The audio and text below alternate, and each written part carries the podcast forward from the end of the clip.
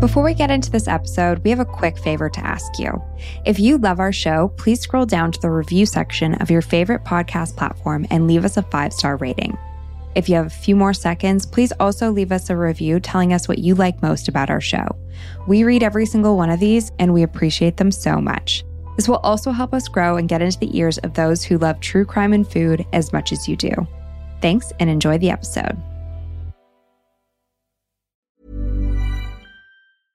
Imagine the softest sheets you've ever felt. Now imagine them getting even softer over time. That's what you'll feel with Boll and Branch's organic cotton sheets. In a recent customer survey, ninety-six percent replied that Boll and Branch sheets get softer with every wash. Start getting your best night's sleep in these sheets that get softer and softer for years to come. Try their sheets with a thirty-night guarantee. Plus, get fifteen percent off your first order at boll and branch dot com. Code BUTTERY. Exclusions apply. See site for details.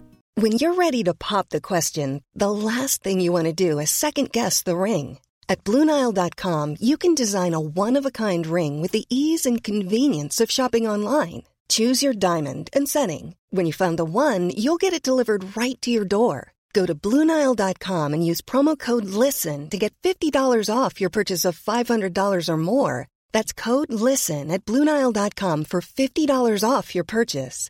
Blue Nile dot com, code LISTEN. Burrow is a furniture company known for timeless design and thoughtful construction, and free shipping, and that extends to their outdoor collection. Their outdoor furniture is built to withstand the elements, featuring rust-proof stainless steel hardware, weather-ready teak, and quick-dry foam cushions. For Memorial Day, get fifteen percent off your Burrow purchase at burrow dot com slash A cast, and up to twenty-five percent off outdoor. That's up to twenty-five percent off outdoor furniture at burrow dot com slash A cast.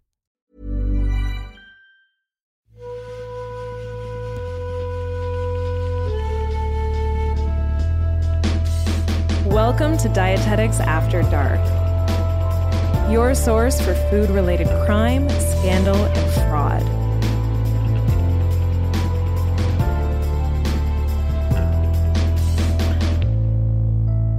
Hi, Sarah. Hey, Becca. How's it going today? It's going well. It's so sunny outside. I know. It's warm. I can't wait to get outside after this. I know. Me neither. We're doing this one mm-hmm. pretty early in the morning so that we can enjoy yep. the sun. Mm-hmm. You might hear the rasp in my voice because just woke up. Yeah. But as we were saying, this one's a little bit different. Yes. It's a little less food related, but it is food adjacent. And you see a lot of crossover between the things we're going to talk about today and food. Mm-hmm. I think that's one thing that I love about this podcast is that as long as it has something to do with food, the industry, drink, we can talk about it. We can talk about it, yeah. Even if it's a bit of a stretch, it's up to us, really. And another super exciting thing that happened, which actually made me feel so proud, but one of our episodes made it onto a course syllabus. Woohoo! How cool is that? It's an honor, truly an honor. If you're a student that was forced to listen to this podcast, we hope it wasn't too painful. We hope you enjoy it. Students are listening like, oh, couldn't this just have been a reading? I know. Stop talking. Let's get into the material. Yeah.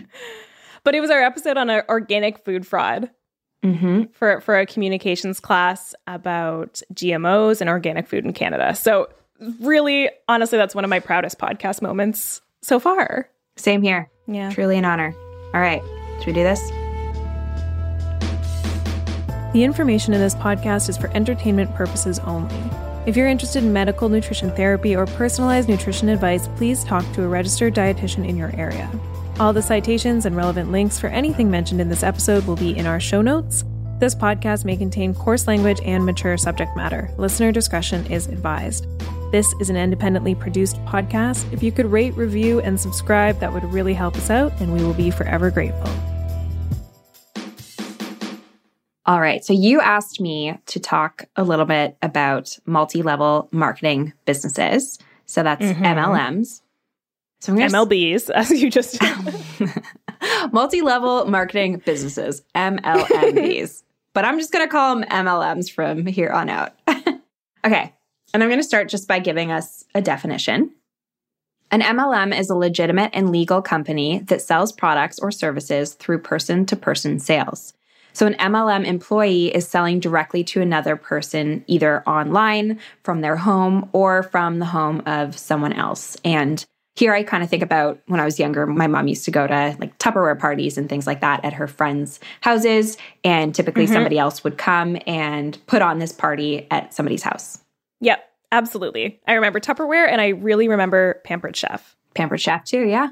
Okay, so if you decide to join an M L M business as a seller, the company may call you a distributor, participant, or contractor. These types of businesses can earn you money in one of two ways, and that's either by selling the products of the M L M business or by recruiting new members or distributors and earning commissions on what they buy and sell to other customers. So every member that you or your team brings in will become a part of what's called your sales network.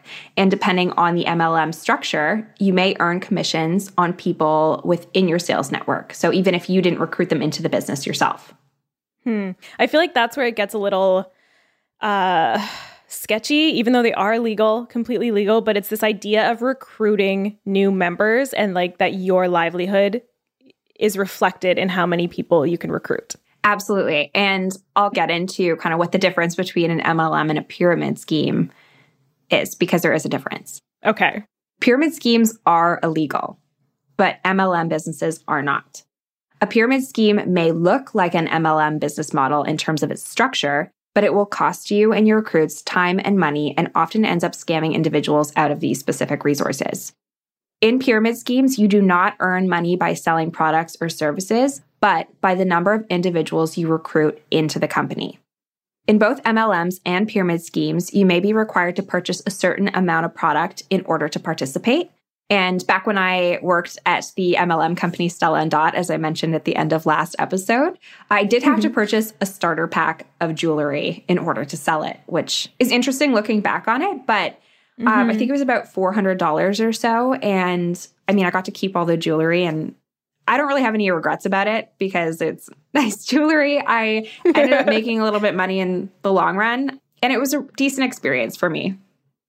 That's cool. Did you eventually make back more than four hundred dollars? Um, so I would say I probably came out even.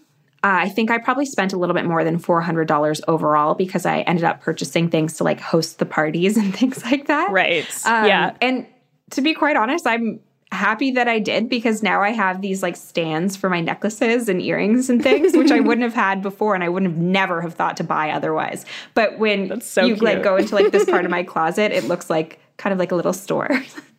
Oh, that's so nice. Yes. Very organized jewelry. But I guess you weren't Stella and Dot's top salesperson. I was probably their lowest ranking salesperson. uh. Okay.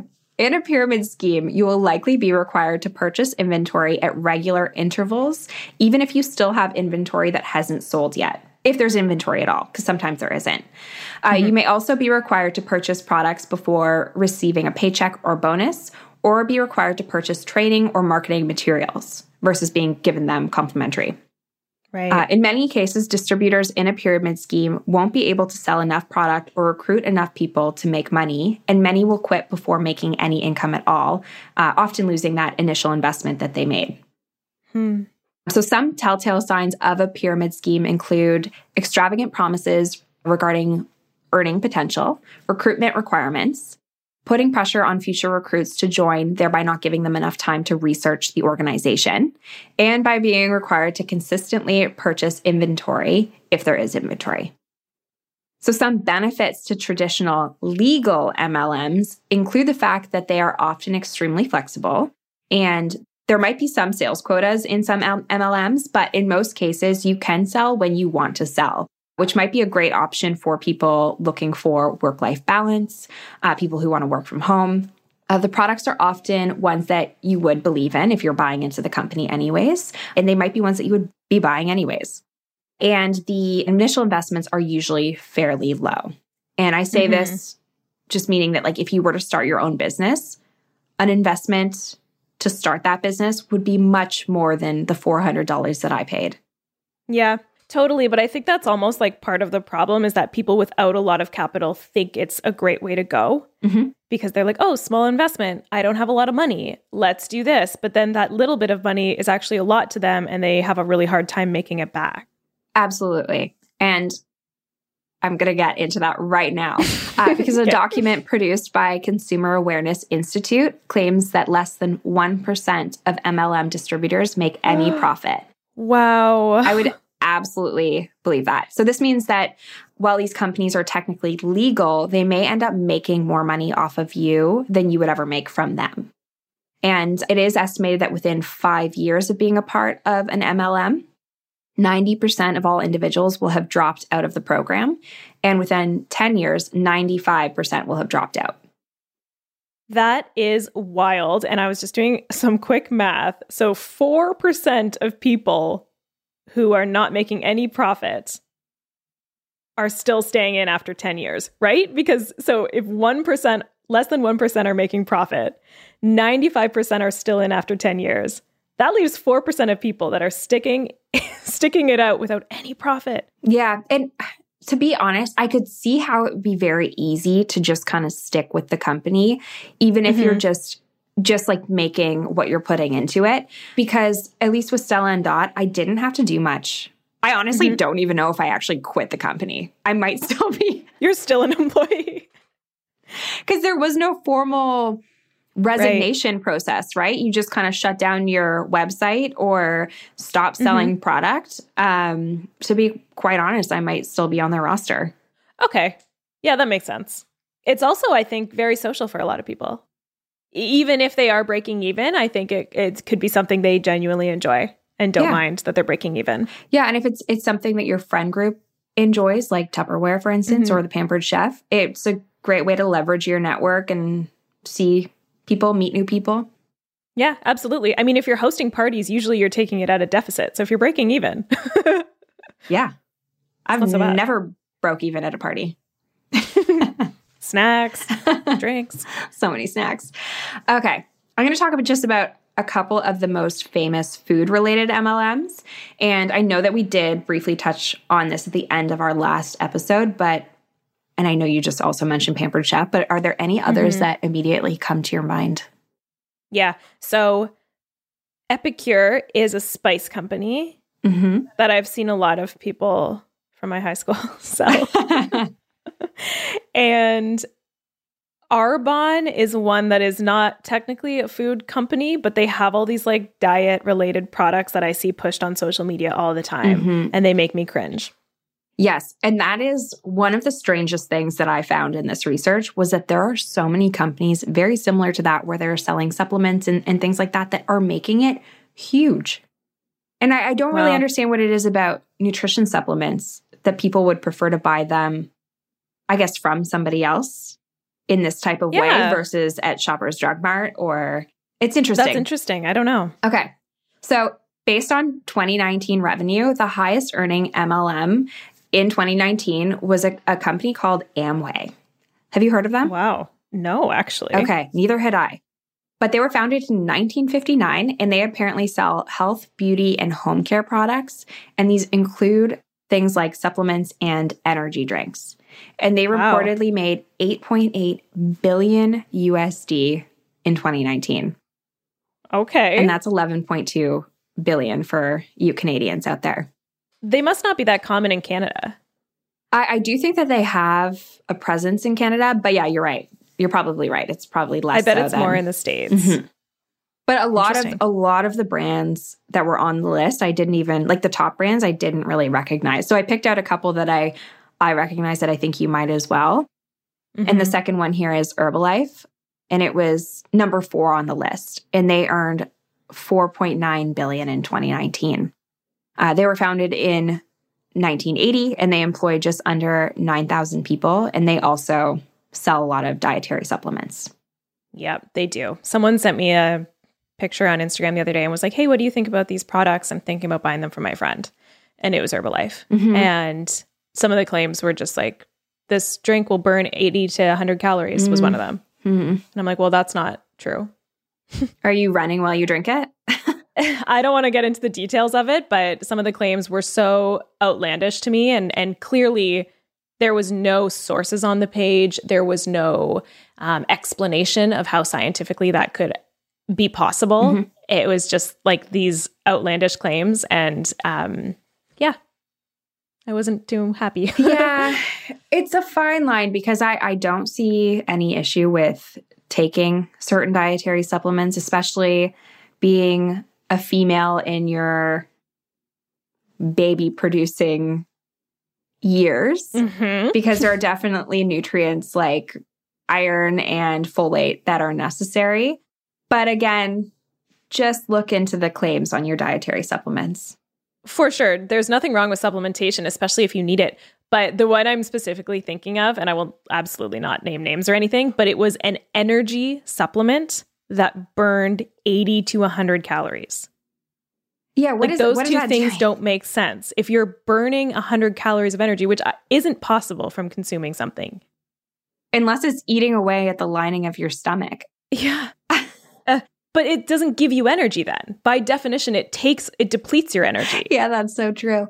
It just doesn't make sense in terms of physics. And anyways, I was really happy that the, someone re- reached out to me and I thought it was really nice. And yeah, um, but just be mindful of these claims, please. Yes. Talk to a dietitian. Yes. They're great at things like this. Okay. Another company, Tupperware, which we've talked about a couple times, but they mm-hmm. made an estimated... Quality. Such good quality. Such good quality. They made an estimated two billion dollars in revenue, and they were eleven, number eleven on this list. And okay. I don't think we need to explain what Tupperware is. I feel like it is a household brand name like Kleenex, where even if something's yes. not Tupperware, I refer to it as being Tupperware. The Tupperware drawer. Yes. Mine is not filled with Tupperware. It's filled with like IKEA brand yeah. stuff, but I still call it the Tupperware drawer. Yes. And I, I do own quite a bit of this stuff because one of my um, cousins actually works for Tupperware. So sometimes I get the stuff that she doesn't want, which is amazing. But the company was founded in nineteen forty-two. And currently on their website, it says that you can become a Tupperware representative for as low as twenty dollars. Um, but this doesn't include any product. It's just the personalized selling website. So I'm assuming it's for somebody who's already behind Tupperware one hundred percent, probably has a lot of it. But with this M L M, you do make thirty-five percent of your sales, which is pretty good. And I'm wow. thinking we should start our own Dietetics After Dark Tupperware business. Could we brand it? Could we stick Dietetics After Dark on our containers? one hundred percent I would do it if we could do that. That'd be awesome. Okay. And then last but not least, in terms of the ones that I'm going to be talking about here, uh, number thirty on the list was Arbonne International at five hundred forty-five million dollars in revenue in twenty nineteen. And I know that we both mentioned receiving messages from these reps uh, and whatnot. So to be honest, I was actually kind of surprised that they weren't higher on the list because I feel like in terms of the four that I've just mentioned now, uh, I hear about them the most currently. Yes, same. I think they might just be more current and maybe have a bigger social media presence. Yeah, possibly. It's a good call. Um, so Arbonne was founded in nineteen eighty and they sell things like vegan skincare, cosmetics, and nutrition products. But yeah, just to kind of conclude this section, I do feel like there's kind of a fine line between regular, your average business models, M L Ms, and pyramid schemes, because I feel like most businesses, especially with sales and stuff like that, they do still have somewhat of an M L M or pyramid scheme-y structure. And I just wanted to like briefly mention the fact that two of my previous sales jobs, like sales companies that I worked for, there were referral amounts. So you could earn referral income by bringing people into the company if they were hired. So I just feel like there's a gray, fuzzy area there where it's like, at what point is that pyramid schemey?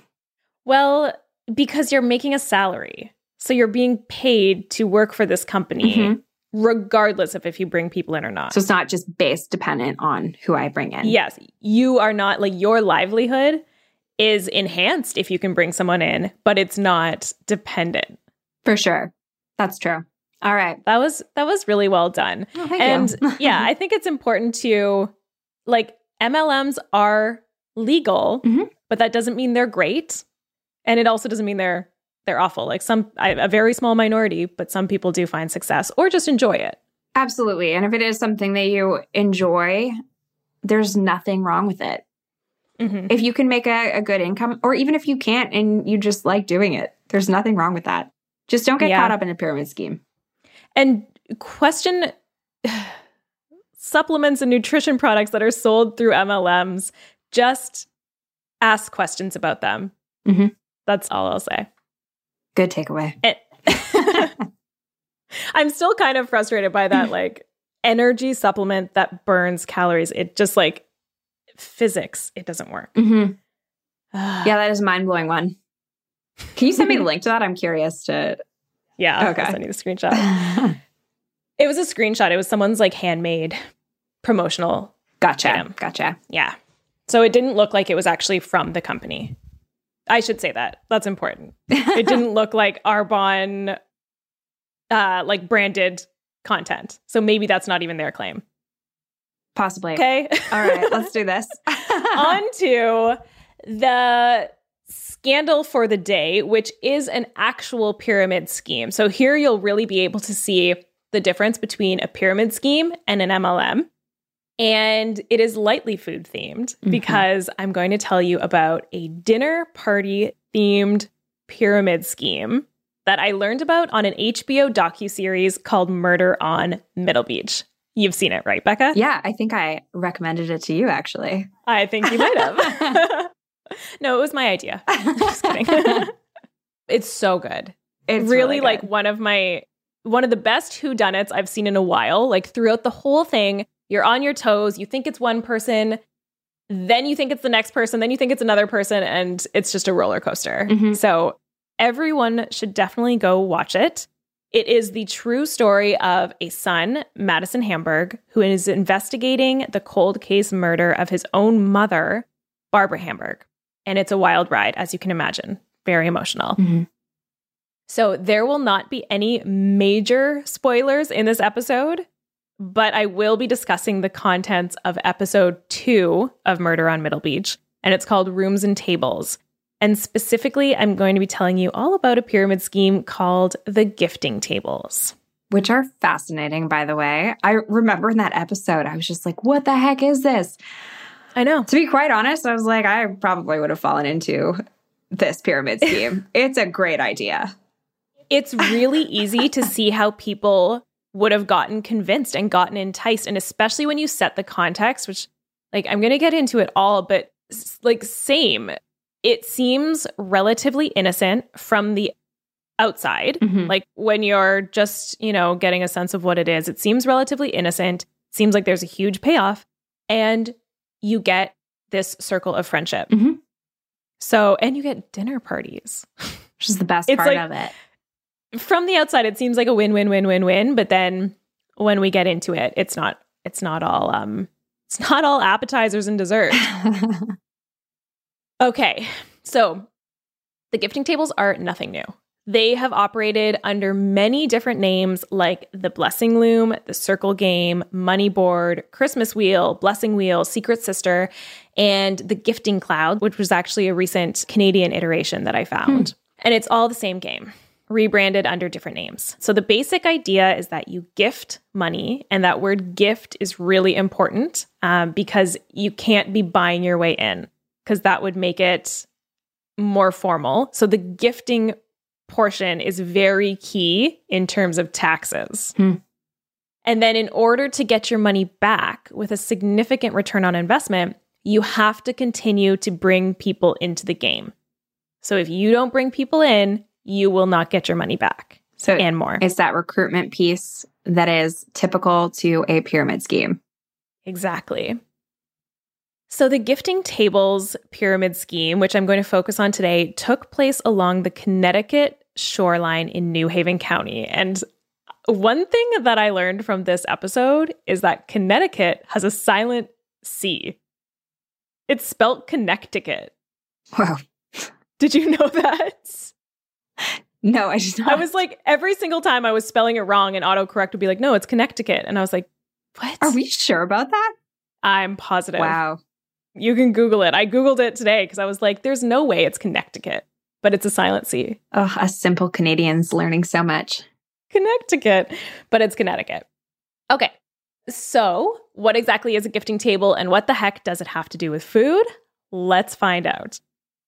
The gifting tables are branded as women's empowerment groups, friendship circles, sisterhoods. And so they draw people in with this premise of women helping women while also giving back to the community. So like you said, it seems innocent. I can see why it would be appealing to many people at the time, especially because this story takes us all the way back to two thousand eight, when the United States was in the midst of the subprime mortgage crisis, aka the Great Recession. And so this was the most severe economic downturn since the Great Depression of the nineteen thirties. And people all across America were struggling to make ends meet. Unemployment rates were high, and people were feeling desperate. And so women nationwide were actually joining gifting tables at higher rates than ever before, both to battle the emotionally taxing effects of the recession, but also to find a sense of sisterhood. And so like this was all really surprising to me because I was like, oh, this must be a Connecticut thing. There's no way this happens all over the place. This whole structure of the gifting tables is nothing new. Mm-hmm. That is fascinating. I, yeah, because I'd never heard of even this type of scheme before. No. But like when I think about it right now during the pandemic, mm-hmm. I would love the opportunity to be a part of a friendship circle. Yeah, the friendship part. But don't don't speak too soon about the actual gifting okay, table. Don't get ahead of myself. Okay, so what exactly is a gifting table? This is where the food part comes in. And honestly, even this part is cute. Okay, we're so, not promoting gifting tables we're here. Not, Let's just no. make that very clear from the get-go. Yeah, the story will turn. Absolutely. But so a gifting table has four models in the pyramid, and it's modeled after a dinner party. So level one is the bottom level, and it's made up of the appetizers. And these are the women responsible for literally bringing appetizers to that week's meeting. The second level is the soups and salads. And as the name implies, they bring the soups and salads. Third level is the entree. Um, and then the final level is the dessert. And of course, they bring the entrees and the dessert. So these dinner parties were probably amazing. Mm-hmm. Especially because it's pyramid. So the appetizer level has eight people. That's eight appetizers. Soup and salad level has four people. Entrees has two. And the dessert position is the coveted position. And it's held by just one person. So if you want to join a table, if you want to become an appetizer, you have to gift your way in. And the gift to join a table was five thousand dollars. That's a lot. So to get your way, it's a lot of money. It's a big chunk. And yeah, so to, to get your way into this appetizer level, you have to give five thousand dollars to the table, which will eventually, once all appetizer positions are filled, go to the dessert position. So the person holding the dessert position will get forty thousand dollars when the table is filled. Okay? Okay. So five thousand from each of the eight appetizer people. Mm-hmm. So five times eight, sorry, five thousand times eight, forty thousand dollars going to the dessert person. And that's forty thousand dollars for one dinner party. For one filled gifting table. Gifting table dinner dinner party. Yes. Quick question. Is it typically the person in the dessert position who is hosting the party, or does it kind of just depend? The dessert position that is hosting the dinner party. Okay. I was going to say, and they typically was, have a lot of power. Okay. I was going to say, make more sense if it was the entree person, because I feel like entrees are hard to transport, but... They definitely are. Next time you're in a gifting table, bring that up. So once the gifting table has been filled, the forty thousand dollars has been given to the dessert person. Everybody can advance a level. So the people who are in the appetizer spot move up to the soup and salad spot. The soup and salads move up to the entree. The entree moves up to the dessert, and the dessert person exits the table to either join another table or, you know, move on with their life. Okay. So in order for the gifting table to keep working properly, the appetizer spots need to keep being filled. Mm-hmm. So, so the appetizers that moved up to the soup and salad spot, they are now responsible for bringing in people to fill the appetizer spots again. And of course, with every new person, that's another five thousand dollars. Mm-hmm. Okay. Do you see the problem yet? I absolutely see a problem, but for some reason, this type of pyramid scheme excites me. I think you're still into yeah. it. I can't help it. It's like a dinner party where you could make money. It sounds fantastic, but I know that it's bad for so many reasons. Well, one reason is that in order for everyone to get their money back, you need to keep bringing women in. Mm-hmm.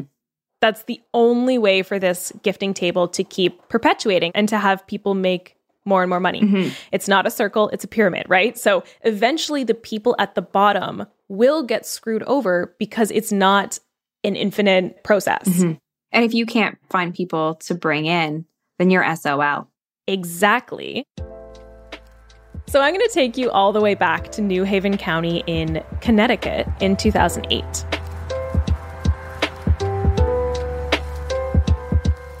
The stock markets have plummeted. Low by Flo Rida and T-Pain is number one on the charts. Remember that. Good tune. And the gifting tables are absolutely thriving in New Haven County, thanks to Donna Bello. So Donna Bello decided to join the gifting tables because she was a divorced mother of two, and she had started her own business, and she could use the money. And throughout her time with the gifting tables, she actually rotated through the tables at least five times. So if you do the math, that's a minimum of two hundred thousand dollars just from hosting these dinner parties. Okay, quick, quick, quick, quick question. Um, mm-hmm. When somebody leaves a gifting table as a dessert, do they have to then join another gifting table as an appetizer? Or do they start somewhere? Yes. In, okay. So she went through that process five times. Yes. Okay. Which means she's really effective at bringing people in. Gotcha. Yeah. So in the Murder on Middle Beach documentary, Donna is interviewed and she talks about the gifting tables almost fondly. Like she's remembering this time in her life where she was on top of the world, and she insists that the gifting tables were a network of women just looking to help each other out and raise money for different people and give money to organizations in the community. And she really doesn't admit or act uh, like she was doing anything wrong. Okay. So another major player in the gifting tables, Donna was like the main, she was like the queen pin, the ultimate dessert. Um, another major player in the gifting tables was Jill Platt. So Jill met Donna through the gifting tables, which at the time were being hosted at Donna's house. And Jill ended up becoming another major figure in the Connecticut ring. So at this point, you might be wondering, because I was, and I know you are actually, is this whole gifting table thing really that bad? It seems innocent. It seems kind of fun. It certainly seems profitable. And one of the major reasons that it actually is that bad is because the money that's being exchanged is called a gift to take advantage of a loophole and avoid paying taxes on this massive chunk of income. Mm-hmm. And that's what women who were entering were being told, but it wasn't actually the case. So turns out you do actually have to claim and pay taxes on the, these very large sums of income. Okay. So it's tax fraud. So this is where I feel like lines are very fuzzy. Mm-hmm. Because if you receive an actual gift, mm-hmm. you don't need to pay tax on it. Right? Sorry for questioning you. No, it's a good question. But I think it's more like this, it isn't a gift. Mm-hmm. It's an investment because you get that five thousand dollars back. Right. Right. So it's it's they're calling it a gift. That doesn't mean it actually is a gift. And the reason that they were thinking this likely is because they weren't working as a formal business. Totally. Even though they technically were. There is a whole set of rules to joining these gifting tables, and one of them is that you can't tell anyone. Like, right. You can't even tell your partner. I remember that from the uh, documentary. Yeah. And you can't like, refer to it as anything other than a gift. Um, uh-huh. And, like, it's it's clearly more than a gift if there's a set of rules that are involved with your gift. Yeah, like it's a secret society. Yeah. And the reason they clearly didn't want you to tell anybody else just because they didn't want other people to be like, hey, this is a scam. Absolutely. Okay, so you might also be wondering how this relates back to Murder on Middle Beach.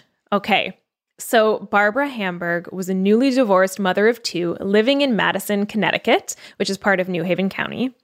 And despite the fact that her ex-husband was a very wealthy man, he was not paying child support at the time. So Barbara was struggling to support her two children, Madison, uh, the boy who was, he's the one who actually made the documentary, mm-hmm.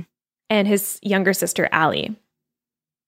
Jill Platt was Barbara's aunt by marriage, and she had been helping her through this tough time and inv- ended up inviting her to join the gifting tables.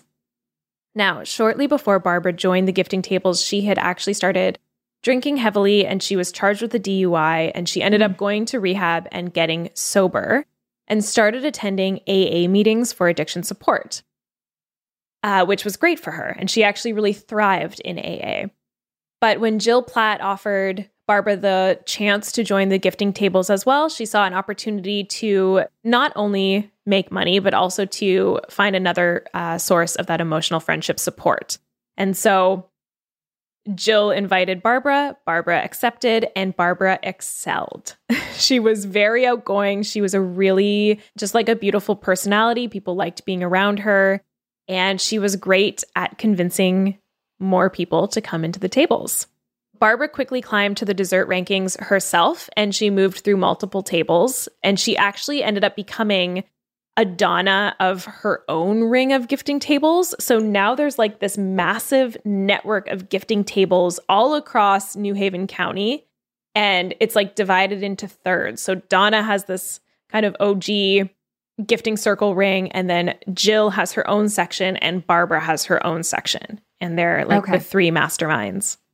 And so, for instance, Donna, who mm-hmm. might have multiple gifting tables under her, is she making any income off of these additional gifting tables that work within her social network? That's a great question. I didn't find anything that said that. Okay. But I also think that there's quite a bit that's still not known about how these operated. That's fair, for sure. So, who knows? There was no paper trail, right? There was a very uh, slight email trail mm-hmm. and a couple Facebook messages, but like the whole thing is still pretty mysterious. Because you used to yeah. bring five thousand cash. It was all cash, yes. It was yeah. all cash. Yeah. That was an essential part of it. No e-transfers. Okay, so you've got these three major players. You've got Donna, Jill, and Barbara. And they're operating this massive ring of gifting tables at this point. Thousands of women. Like, this is not small. This is huge. And remember, the only way for these tables to keep functioning is for people to keep bringing in new people or new appetizers. And Jill, Jill Platt in the documentary says that her personal rule was that you could not bring someone into a table that couldn't personally afford to lose five thousand dollars. So it had to be someone who could, who had some wealth, who could afford it, and also had their own personal network that they could continue to bring in individuals with money. Mm-hmm. So you don't want to go to someone that A, doesn't have a lot of their own personal capital, but maybe they don't have a huge social network. Maybe their social network doesn't have a lot of money. And those people, for Jill, were off limits. On the other hand, Barbara, it seems, took an approach that was frowned upon, and she invited people from all walks of life. So people that absolutely could not afford to lose five thousand dollars. Mm-hmm. And she eventually invited Jill's own sister, Tracy, who did not have a lot of money and could not afford to lose five thousand dollars. And this caused a huge rift between Jill and Barbara. So this is when their tables like formally separated. So Jill had her section, Barbara had her section. Barbara also, this was majorly frowned upon, recruited many members from her A A group to join the gifting tables.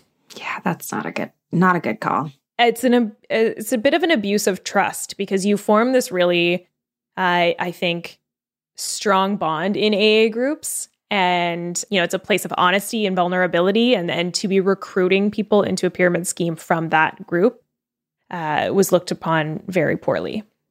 Yeah, and, and you might also be dealing with people who have addictive yes. personality traits and, and mm-hmm. things like that. So yeah, I could see how that would be frowned upon.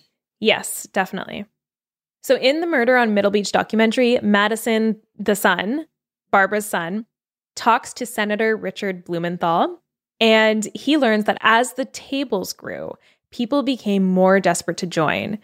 Remember, this is during the recession. People are having a really tough time. So you had women joining, not telling their partners that they were joining, selling their boats, selling their cars, refinancing their homes, asking their parents for early inheritance, asking their children for money, just to get this five thousand dollars entrance fee to enter a table. And mm-hmm. as the tables grew, your chances of getting your money back became smaller and smaller.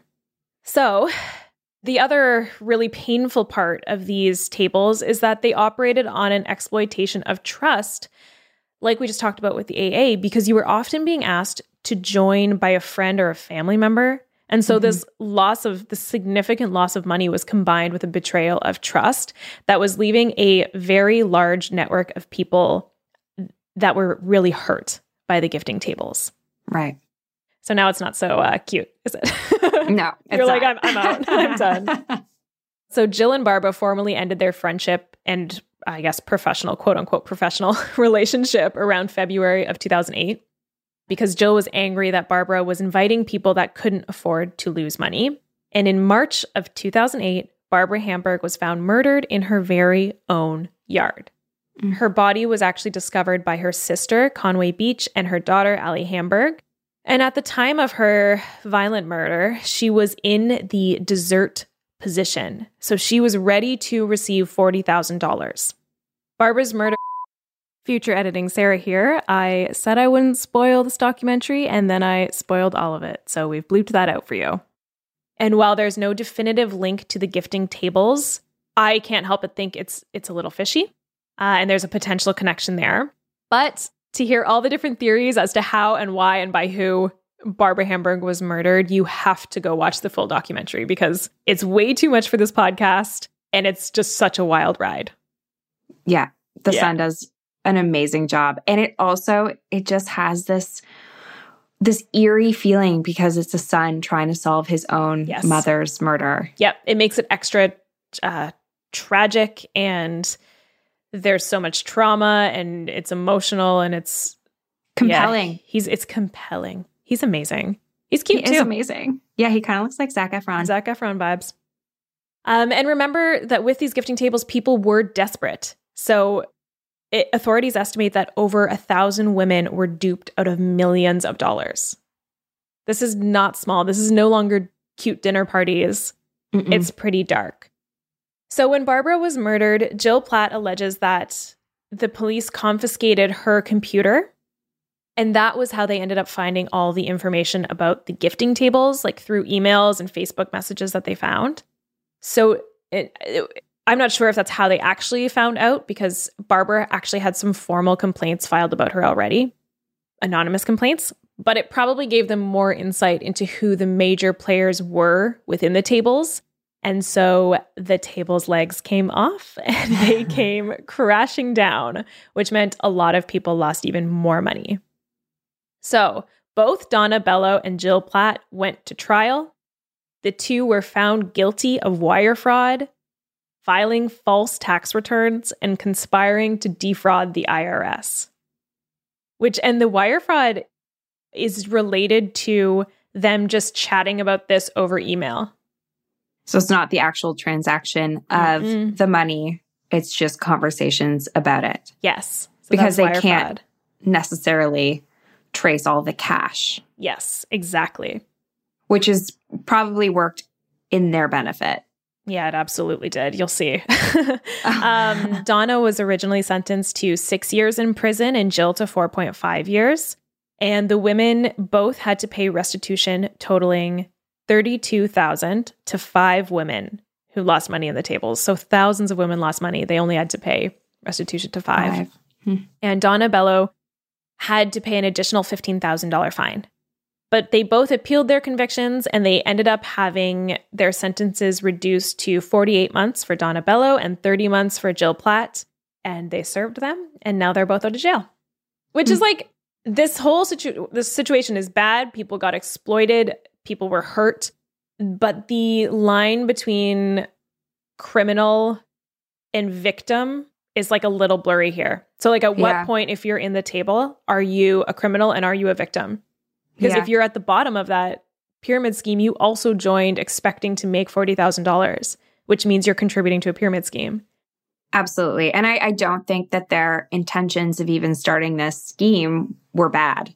No, it like it does escalated. Sound like it started out like a sisterhood and changed very rapidly once other people started getting involved that weren't part of their immediate circle. Yeah, totally. All right. So that's pretty much it for the Connecticut gifting tables. But like when I was watching watching this documentary, like I said, this idea was so new to me. I've clearly never been asked to join. I never, it was mind blowing. I was like, at, literally, I was on the couch and I think I transitioned to the floor and was like leaning into the T V. Like I was so into it. But these sort of schemes and groups are nothing new. In fact, many cultures around the world have had their own traditional version of the gifting tables, but they're typically legal. And they act more as a form of community support. So the most popular traditional variation I could find is called a susu. And it originated in West Africa and the Caribbean as something called a rotating savings and credit association, or a ROSCA. And this is where a group of individuals agreed to pool their resources and save money and borrow together. And they really genuinely support each other in this form of like friendly banking.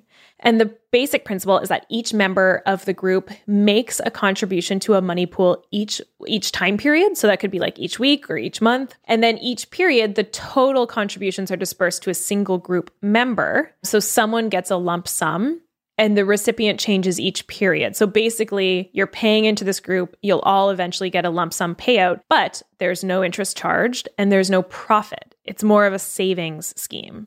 So it's okay. Like you pay, let's say you pay in one hundred dollars every week, and then by the end of the ten-week period, you get one thousand dollars, but you get it as a lump sum, which helps people save, and it also helps people start businesses or like buy cars or things like that. Okay. I can see the benefits of something like that. Well, it's it's they became popular in places that don't have formal banking systems, right, or don't have well-established formal banking systems. So um, I think it was born out of necessity, but it was estimated that seventy-five percent of Caribbean immigrants in New York participated in susus in the nineteen eighties. And mm. that was the reason that people were able to become entrepreneurial and find community support. It it was a positive thing, and, and it's definitely taken on some negative spins. So there is an instance recently, actually, where the traditional susu evolved to become a pyramid scheme that actually misappropriated the name susu. So now it kind of gets lumped into this whole gifting tables thing, even though that's okay. not what it originally was. Gotcha. Um, so actually, during the Black Lives Matter movement, people will take advantage of anything. It's disgusting. So during the Black Lives Matter movement, there were individuals trying to take advantage of the susu name and using it alongside the Black Lives Matter movement to entice people to join and promising profit, right? So basically the whole reason I'm saying this is that if a scheme invites you and promises profit simply for giving them money, like without any products involved, right. th- that's a major red flag. Huge red flag. That's the pyramid scheme red flag. Yeah. Yeah. So a traditional susu would not promise you profit. You just get the amount that you put in. It will come back to you later, but as a large sum that can help you, you know, start your business or whatever. Right. And these schemes are still out there and active today. They move through many communities, including social media. So there was one on social media recently called The Blessing Loom, and it would arrive via direct message on Facebook or Instagram and would offer you an opportunity to, quote, bless others while earning money, end quote, and would ask for a one hundred dollars payment via PayPal or Venmo. So do not send money to someone who D Ms you. Um, that's a pyramid scheme. Is, okay. Mm. I have a lot of questions about this. Did people actually buy in? To the susu? The Blessing Loom? The Blessing Loom. Yeah, it was mm-hmm. active. These are active ones, like ones that were busted, basically. I think that these are not widely published because they don't want people to know about them. Oh. Do you know what I mean? Like, there's not a lot of info. Like, when I would Google these things, a lot of the same information would come up, but not a lot of detailed information. Gotcha. And certainly not names. I think they also want to protect victims of fraud. Right. And, and pyramid schemes. Yeah. So there wasn't a ton of information, but the Blessing Loom was relatively recent. And these things pop up. It seems like they pop up all the time, all over. You know? Yeah.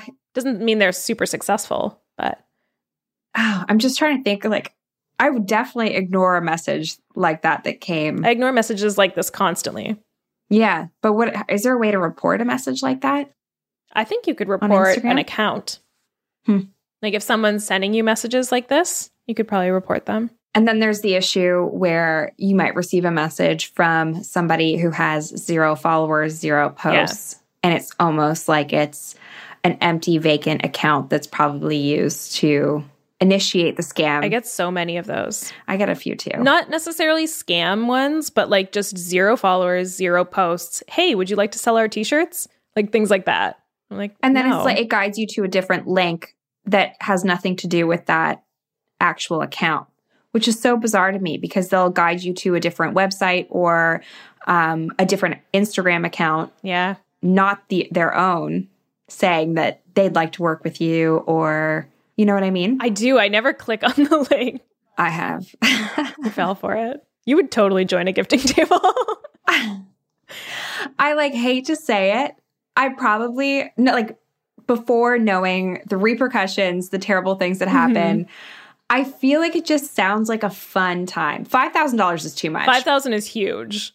It's way too much. I wouldn't fall for that. Yeah. But like if it was like fifty dollars to go to a fun dinner party, like networking event, I feel like, yeah, it would be easy to fall for something like that. Yes. Because what's the difference between like a social mm-hmm. gathering where you have to pay a certain amount for dinner? Yep. Or like a pasta dinner that's raising money for charity. Yeah. Especially since these were often, like they would donate. These gifting tables would sometimes donate.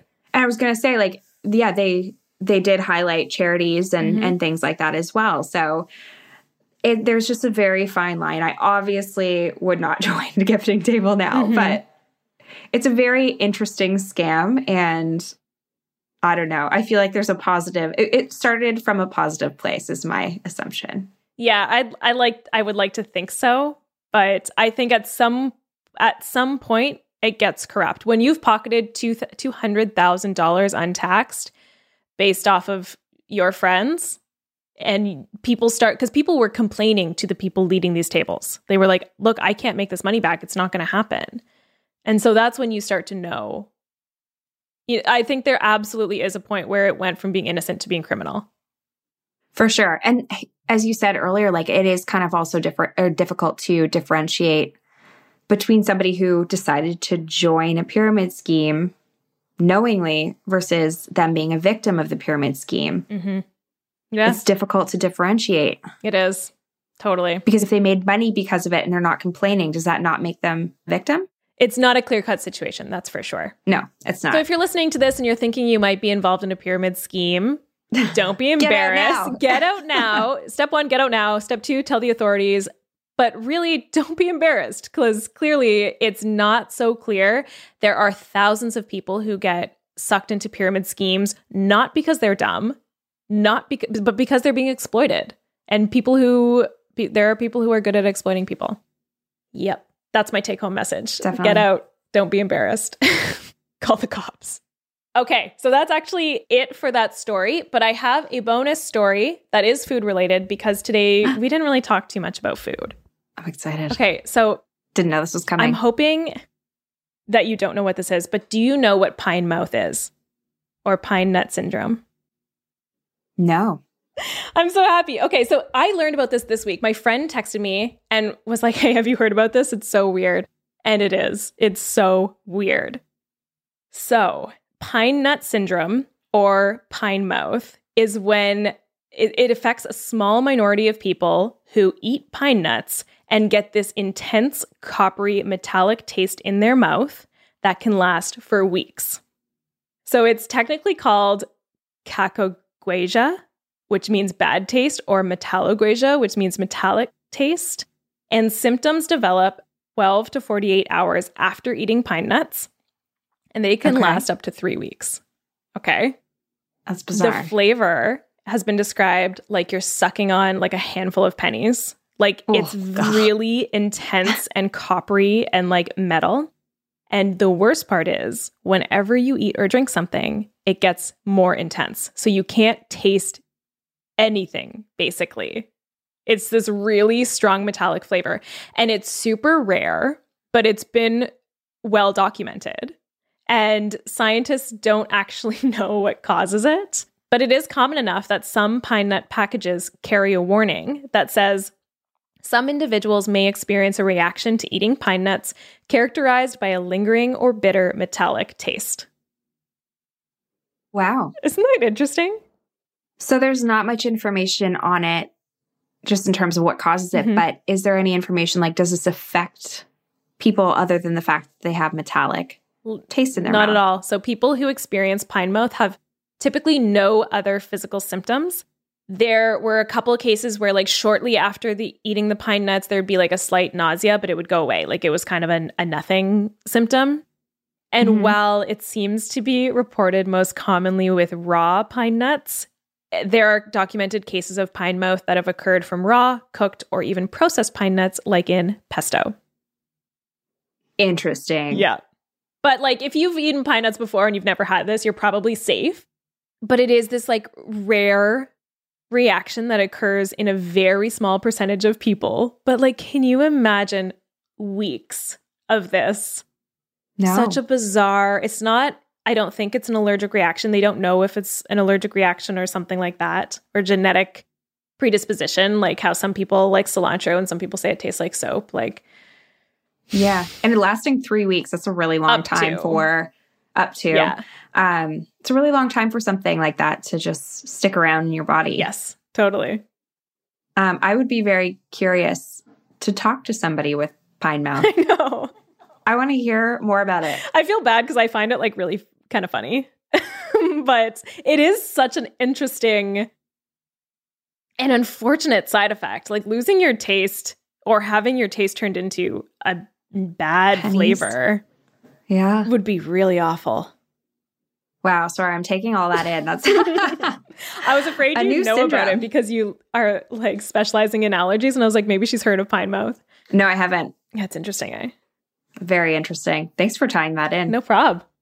Okay. And I guess last but not least, I have a teaser question for you okay. for our next episode. All right. Let's hear it. All right, Sarah. Do you have a favorite wine? Now, this can be wine brand, type, mm-hmm. anything. Yeah. I have one wine that is my go-to wine. It's an Adobe Sauvignon Blanc, and I prefer it with ice cubes. Please don't hate me. It just what tastes so good. Do you refrigerate it or do you put it warm over ice? No, I refrigerate. I like a really cold, like a cold, cold beverage is so good to me. I It's refrigerated, and then I pour that cold wine over my cold ice.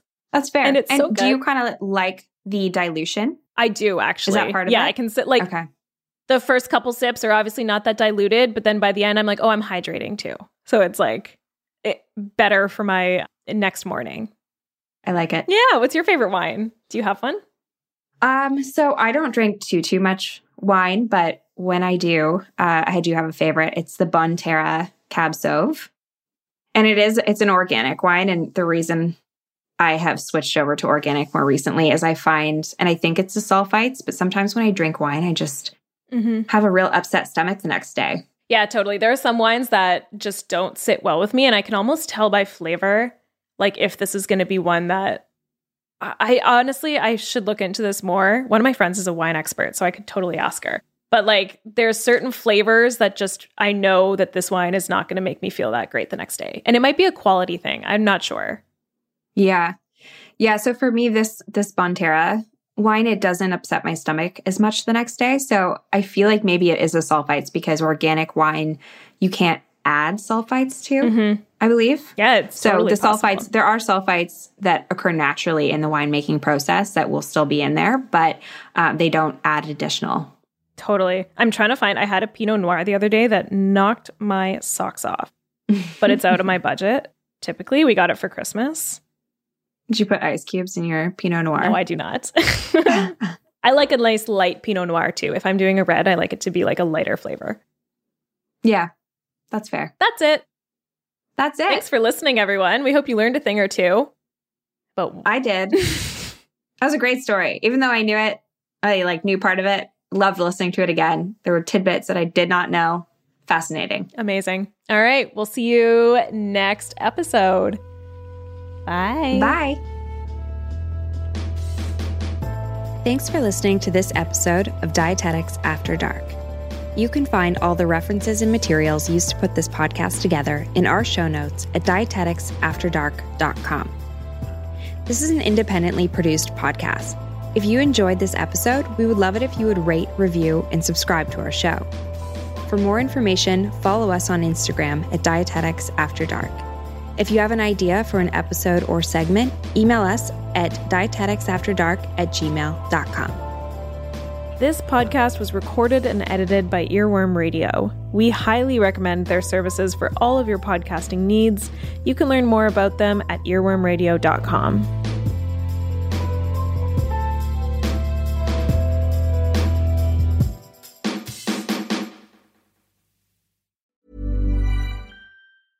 Imagine the softest sheets you've ever felt. Now imagine them getting even softer over time. That's what you'll feel with Boll and Branch's organic cotton sheets. In a recent customer survey, ninety-six percent replied that Boll and Branch sheets get softer with every wash. Start getting your best night's sleep in these sheets that get softer and softer for years to come. Try their sheets with a thirty night guarantee. Plus, get fifteen percent off your first order at boll and branch dot com. Code BUTTERY. Exclusions apply. See site for details.